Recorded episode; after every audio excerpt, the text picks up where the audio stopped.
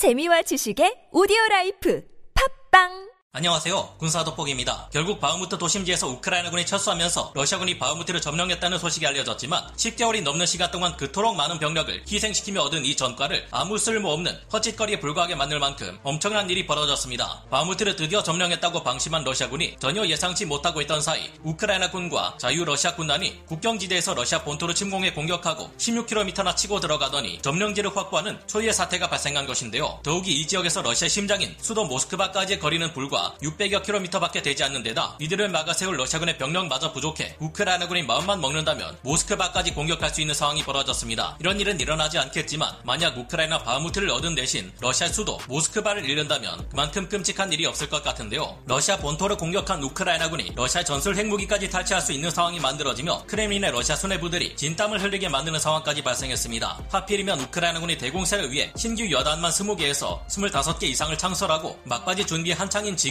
일어난 러시아 본토 공격은 앞으로의 전쟁 전반에 엄청나게 큰 영향을 끼치는 대사건이며 지금도 진행 중인 우크라이나군의 러시아 본토 공격 때문에 러시아군은 앞으로 방어선을 지켜내기 어려워져 진퇴양난의 기로에 빠졌습니다. 도대체 무슨 일이 벌어진 것인지 좀 더 자세한 상황 알아보겠습니다. 전문가는 아니지만 해당 분야의 정보를 조사 정리했습니다. 본의 아니게 틀린 부분이 있을 수 있다는 점 양해해 주시면 감사하겠습니다. 우크라이나군이 날린 가벼운 공격 한 번이 러시아군으로 하여금 수만 명에 달하는 병력을 분산 배치하지 않으면 안 될 상황을 만들며 앞으로의 전황을 크게 유리하게 만드는 매우 영리한 신의 한수로 작용했습니다. 현지 시각 5월 22일 전해진 여러 오신트 소식에 따르면 이날 오후 우크라이나군이 러시아 본토 벨고로드 서부의 국경 마을 일대에서 갑작스러운 기습 타격 작전을 수행했다고 합니다. 이들은 불과 2시간의 공세 기간 동안 해당 지역에서 단숨에 그라이보론 국경 검문소와 여러 정착촌들을 점거하며 종심 16km, 폭 5km의 돌파구를 형성한 것은 물론 이 일대를 지키고 있던 러시아 보안 병력들을 괴멸시켰다고 하는데요. 이번 공세의 주축으로 활약한 것은 우크라이나 정규군이 아닌 자유 러시아 군단 그리고 우크라이나 국제 군단 예하에 러시아인들로 구성된 2개 대대급 병력들이었습니다. 이번 공세는 사실상 우크라이나군 전력과 함께 실시된 것으로 보이지만 크렘린의 독재에 저항하는 러시아인들로 구성된 이들에 의해 이뤄졌기에 우크라이나 측은 직접적으로 러시아 본토를 공격하지 않았다 주장할 수 있는 상황인데요. 자유 러시아 군단과 국제 군단 예하 러시아인 대대 병력들은 벨고로드 국경지대에 위치한 코진카 마을에 2대 T-72 전차와 1대 BTR-80 장갑차 그리고 맥스프로 MLU 장갑차 및 9대의 헌비 차량과 보병들을 동원해 기습 공격을 가했습니다. 수비하고 있던 러시아 측 연방보안국 무장 병력들, 러시아 국경 경비대 및 경찰 병력들은 전혀 예상치 못했던 이 공세, 순식간에 괴멸에 이르는 피해를 입었다고 합니다. 2시간도 채 되지 않아 해당 지역에 돌파구가 발생하자 러시아군은 다급하게 러시아 본토의 벨고로드 지역과 우크라이나 로완스크 지역에 배치되어 있는 공수군 병력들을 헬기로 실어 나르고 공격 헬기 또한 투입시켜 저지하려 했는데요. 소-25 공격기 또한 우크라이나 측 공세를 방어하기 위해 긴급 출격했습니다. 그러나 러시아군은 이 과정에서 오히려 밀팔 수송 헬기 한 대를 격추당했고 소-25 공격기는 적을 공격하기는커녕 무관이들에게 오폭을 날려 피해만 더 가중시켰습니다. 그러던 와중 우크라이나 측 병력이 배치한 야전 방공 시스템이 발사한 지대공 미사일에 격추당할 위험을 느끼자 금세 달아나는 굴욕적인 모습을 보였는데요. 이번 사태에서 러시아는 너무나 위험한 상황에 놓일 뻔했는데 파죽지세로 공세를 가했던 우크라이나 측 자유 러시아 군단의 기세를 감안할 때 1시간 이상 공세를 더 지속했을 경우 러시아 벨고로드 지역의 전략 탄약 저장 시설인 제22 시설을 점령당할 수 있었기 때문입니다. 이 제22 시설은 러시아가 전술 핵무기를 보관하고 있던 매우 중요한 시설로 지금까지 우크라이나군 측에서도 드론이나 미사일 공격을 가할 때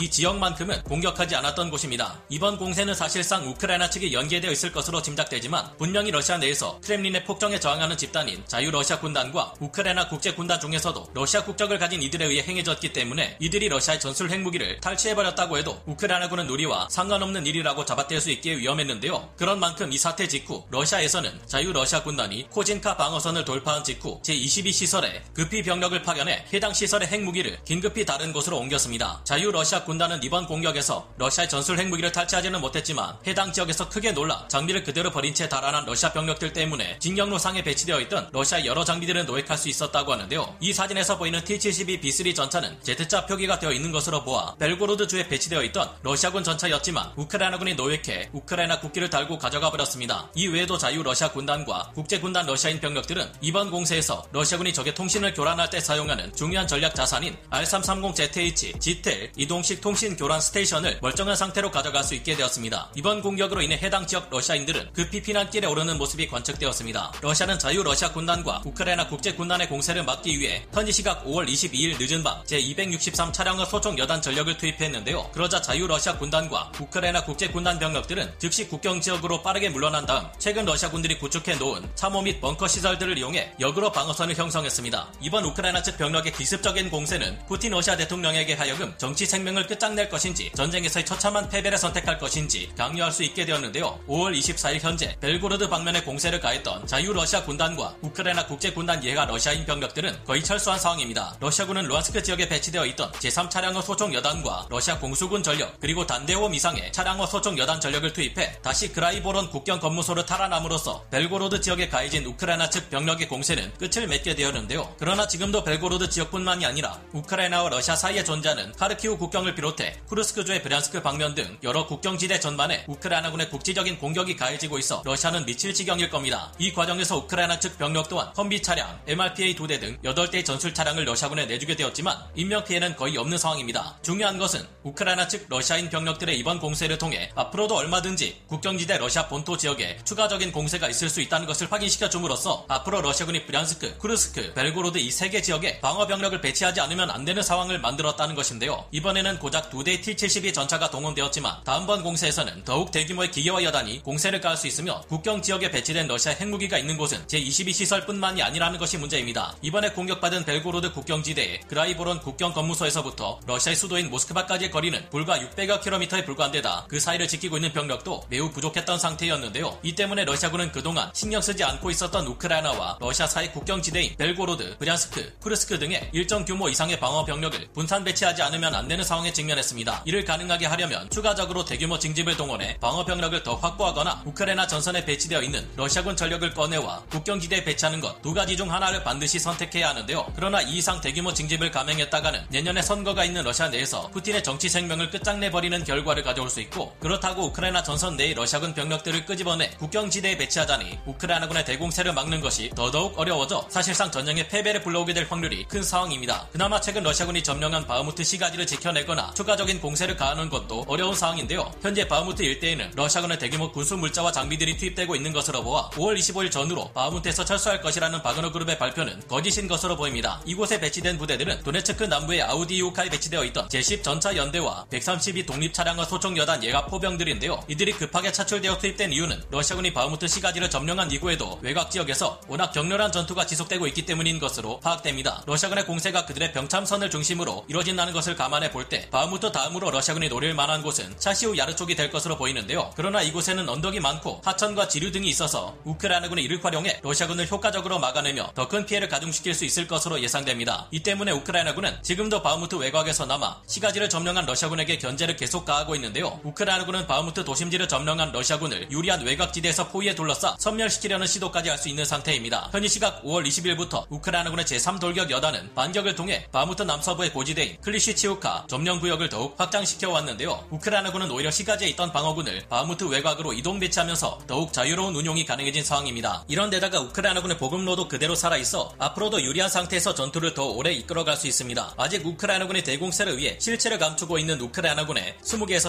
25개 여단은 러시아군이 국경지대를 방어하기 위해 대규모 병력을 이동 배치할 때 마침내 활약을 시작할 수도 있을 듯한데요. 이런 상황에 드디어 우크라이나군의 F-16 전투기가 지원되며 대공세가 성공할 확률이 급격히 높아지고 있습니다. 드디어 미국이 우크라이나에 F-16 전투기를 지원하는 것을 허가했으며 며칠 전만 해도 부정적인 태도를 보여왔던 것과 달리 최근 미 국무부가 우크라이나에 대한 F-16 전투기 공여는 최우선 순위라며 입장을 바꾼 것인데요. 네덜란드와 덴마크는 F-16AM 전투기와 F-16BM 전투기를 합쳐 최대 45기를 공급할 예정입니다. 이 F-16 전투기들은 MLU 개량을 거쳐 우리 한국공군의 F-16 전투기들에 비교될 만한 강력한 성능을 갖추고 있는데요. 무엇보다 스나이퍼 타겟팅 포드를 통합할 수 있는 것들이라 적진의 침투에 항공폭격이나 유리한 공대공 전투를 통해 러시아 공군기들을 제압하는 것이 가능할 것으로 보입니다. 점점 더 우크라이나군의 대공세가 성공할 확률이 높아지고 있는 것을 보면 아무래도 우크라이나 러시아 전쟁에서 승리의 여신은 우크라이나를 선택한 것으로 보이는데 앞으로 어떤 일들이 벌어질지 기대해봐야겠습니다. 오늘 군사 돋보기 여기서 마치고요. 다음 시간에 다시 돌아오겠습니다. 감사합니다. 영상을 재밌게 보셨다면 구독, 좋아요,